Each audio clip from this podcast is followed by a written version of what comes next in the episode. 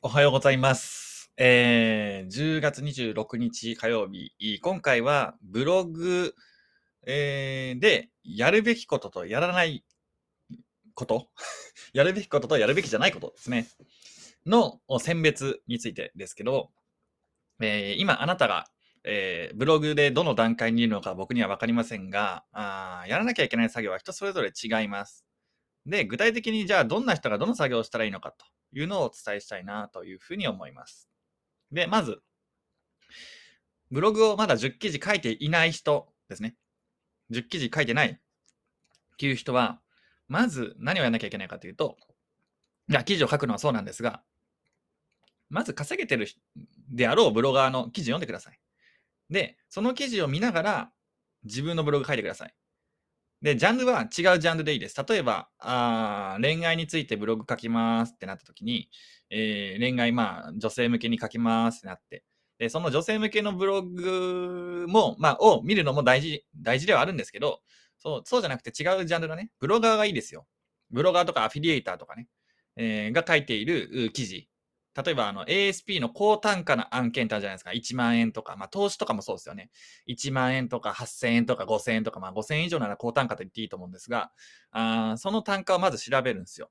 ASP で。で、そのジャンルについて書いてるブログを、まあ、Google とかで調べるんですね。例えば、〇〇ウォーターサーバーみたいなのがあったら、〇〇ウォーターサーバー、ブログみたいなんで、まあ、まあ、適当でいいです、結構そこは。あ調べます。で、いい記事が絶対ヒットするんですよ。高単価なんで、書いてる人のレベル高いんでね。で、その高い人のレベルのブログをまず見ます。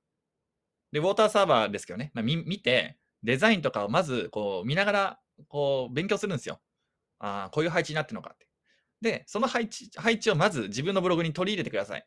まあ、文章の長さはね、ちょっとめちゃくちゃ長いブログが多いと思うんで、えーまあ、そんな長く書かなくていいね、短くしてもいいんですけども、デザインとか、その、なんていうんですかね、えー構成とか、まあ、細かい部分を全部やっぱり見ていってほしいんですよ。で、それを自分のブログに活かしてください。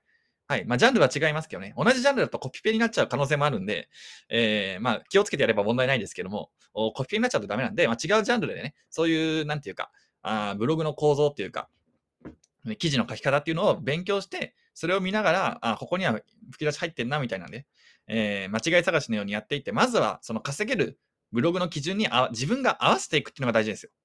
なので合わせていってください。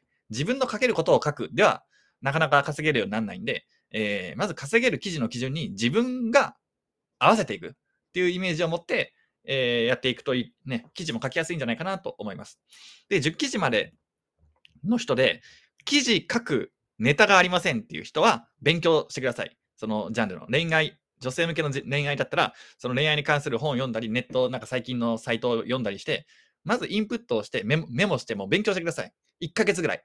はい。1ヶ月ぐらい真剣に勉強すれば、もう多分、ブログ記事困らないと思うんで、えーちょっとブログ記事を放置してですね、勉強した方がいいです。これは本当に先に勉強した方がいいです。はい。記事ネタ困ってる人は。じゃないと、あの、薄っぺらい記事を量産することになります。僕の経験上ですけど。例えば投資ジャンルで書きたいってなって、まあ、YMIL なんでどうかっていうね、話はさておき、投資で書きたいと。でも、あの投資したことはほぼありませんみたいな人が、記事書いたら、薄い記事が量産されるのはもう目に見えてるんですよ。でもその状態で、みな、あの、多くの人は、あの、記事書いちゃうんですよ。投資じゃなくても。例えば恋愛とかだったら結構書きやすいですよね。自分の恋愛経験とか書いちゃって。で、あの、中身が薄くなっちゃうっていうのはあり、あるあるなんですよ。投資だったらね、そんな簡単には書けないですけど、恋愛だったら書けちゃうこともあるんで。で、それは良くないんで、まず勉強しましょうという話ですね。えー紹介する案件の知識、えー例えばマッチングアプリとかだったらね、その A、A マッチングアプリを調べて、そのライバルとかはまず頭に入れてね、料金とかその辺のプランとかね、まず特徴とかぐらいはスラスラっと言えるようにしておきたいですよね。そこはまず最低ライン。で、その上でもっと、なんていうんですかね、えー恋愛に関することとか、まあ僕は全然わかんないですけど、まあそういうのを頭に入れてみたいな。あそれはどのジャンルでも一緒です。ウォーターサーバーにしちゃって、えー、何ですか？投資にしちゃって、脱毛にしちゃって、えー全部一緒です。はい。っていうことですね。で、えーまあそれをやったらね、30記事ぐらいは書けるんじゃないですかね。2、30記事ぐらいは。と思うんですよ、僕は。えーなので、2、30記事ぐらいは最低でも書ける。うある程度の分量で書けるような知識をまずは入れるっていうのが大事です。逆に言ったらもう記事全然書けないっていう状態の場合はもう記事頑張って書かなくていいです。はい。まず勉強しましょう。っていうことですね。はい。で、いや、もうその段階は突破しましたと。もう10記事とかじゃなくて、もうある程度記事書いてると。50記事とか100記事書いてますと。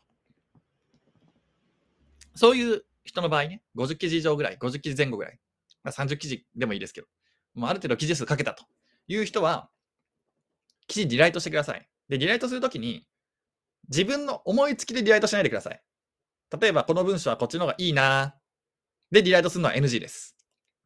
いいなっていうのはあくまで自分の感想なんで、はい。あのー、それでリライトしないでください。しっかりと Google Analytics とか、サーチコンソールとか、まあ、検索ワードのね、ランキングチェックツールとかね、まあ、そういうのを見て、えー、リライトする癖をつけていただきたいと思います。はい。この、まあ、アナリティクスで、まあ、この PV が上がってるけれども、まあ、すぐ離脱されてるとか、あ内部リンクが全くないじゃん。だからリリあの離脱されるんだみたいなね。その分析ツールを使って仮説を立てて、で改善すると。で内部リンクめっちゃある程度適切に貼ってるはずなのに、めっちゃ離脱されますけど、みたいな記事もあると思うんですよ。っていうことは、まあ、記事の内容がそもそもつまらないか、そもそも貼ってる内部リンクがなんか興味がない、そのね、読者に刺さらない内部リンクのかもしれないですし、まあ、そういうふうに仮説を立てる。分析ツールをまず見る。そしてそこから仮説を立ててリライトです。その順番を絶対に守ってください。まあ、サーチコンソールもそうですね。サーチコンソールも掲載順位は1位なのになぜかクリック数、クリック率が、まあ、CTR、1%しかないとか。なんでだろうって言って実際に Google で調べるんですよ。で、確かに1位だと。なんでだろう？みたいなね。そしたらなんかタイトルが はちゃめちゃになってるみたいな。まあまあまあ、そういう、そういうのがあるじゃないですか。で、2位 ,2 位とタイトルが、なんか思考が違うみたいな。なんかいろいろ、まあ、見たらわかるんですよ。なので、まず分析ツールを見て、実際に Google で調べて、で、えー、改善する。タイトルを改善する。クリック率が悪いということは、タイトルが悪いんで、え、タイトルを改善するということですね。で、キーワード自体を変える必要はないわけですよ。1位取ってるっていうことは。なので、まあ、そのキーワードを含めて、なんか、もうちょっといいタイトルないかな、みたいな。で、分析するということですね。まあ、何をリライトするにしても、まず、分析ツールを見るというのが大事です。ツールを見て仮説を立ててリライトする。この順番を絶対に守ってください。絶対守ってください。自分の本当に主観でやると、結局見飽きたっていうのがあるんですよ。例えばこの記事何、リライトするとき何回も見るじゃないですか。何回も見て飽きてるから変えたくなっちゃうみたいなね。はい。それで変えちゃうみたいな。はい。でそれは分析ツールに基づいてないんで、えー、なんていうんですかね。もう、良くなったか悪くなったかすらわかんないんですよ。はい。なので、しっかり分析ツールをまず見て、仮説を立てて、リライトする。リライトの順番はこれです。はい。で、それはあくまで30記事とか50記事書いてる人で、10記事、20記事ぐらいの人は、あリライトするの時に分析ツールは、まあ、あ使わなくてもいいです。まだ。あの、他のサイトとかを見て、あ、もっと自分のブログはこうできるなっていうリライトで OK です。っていうのも、まあ、30記事とか50記事ぐらいないと、分析ツールに、えー、おそらくデータが反映されない。ね、PV 数が少ないと思うんで、えー、反映されないんで、まあ、分析しようがないんですよね。なので、えー、まあ、分析を細かく、まあ、20記事以内の人は分析せずにリライトして OK。30記事、50記事、100記事ぐらいの人は分析してリライトっていうことですね。で、えー、ある程度制約ができている人の場合ですね、月に2件ぐらい。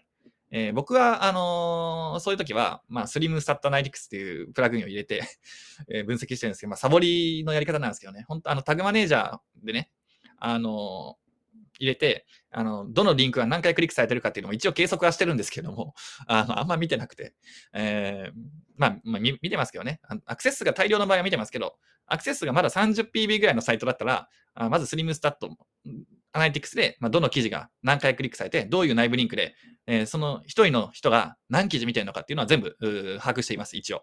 で、えー、アフィリエイトリンクがクリックされたのかっていうのもそれでわかるんで、あ、アフィリエイトリンクがクリックされてんな。いや、されてないな、みたいな。この記事からクリックされやすいな、みたいなのを、まあ、ある程度頭に入れて、それでまあ、それが分かれば結構改善しやすいです。はい。えー、なので、まあ、そういうプラグインも使ってます。まあ、ヒートマップとかもね、まあ、使いやすい、えー、使えるのもあるんで、まあ、あの、まあ、PV 数がある程度、1日、うん、そうですね、100PB、100PB とかある人は、まあ、使っていいかもしれないですね。はい。まあ、その辺の基準は結構、僕は適当なんですよ。で、僕の作り方結構特殊で、まず PV 数集めないんですよ。まず 30PB ぐらいのブログ作るんですよ。1日 30PB でいいんで。まあ、SEO からちょっと流入があるぐらいの状態ですね。で、30PB ぐらいのブログを作って、それでアフィリエイトリンクがクリックされてるかどうか見るんですよ。で、クリックされて、まあ、制約もしたらいいんですけど、まあ、そういう制約するような状態をまず作るんですね。少ない PV 数で。で、30PV ぐらいで制約するブログを作ったら、あとは、じゃあ、あのその制約する仕組みはもう出来上がってるんでね。出来上がってるんで、そこにどうやって、えー、PV 数を集める、持ってくるかっていうのを他の記事で、えー、賄うっていう感じですね。はい。そういうやり方してるんで、初期はスリムスタットアナリティクスを結構使っているということですね。はい。まあ、プラグインなんでね、ちょっと重くなっちゃうんであれですけども。まあまあ、あの、いろんなやり方ありますんで、えー、詳しく知りたい方は、ぜひ、えー、詳しくやってみたい方は、ぜひ、個別サポート 宣伝ですね。入ってみてください。月額半年プランだと3980円ですね。えー、3ヶ月プランだと5980円。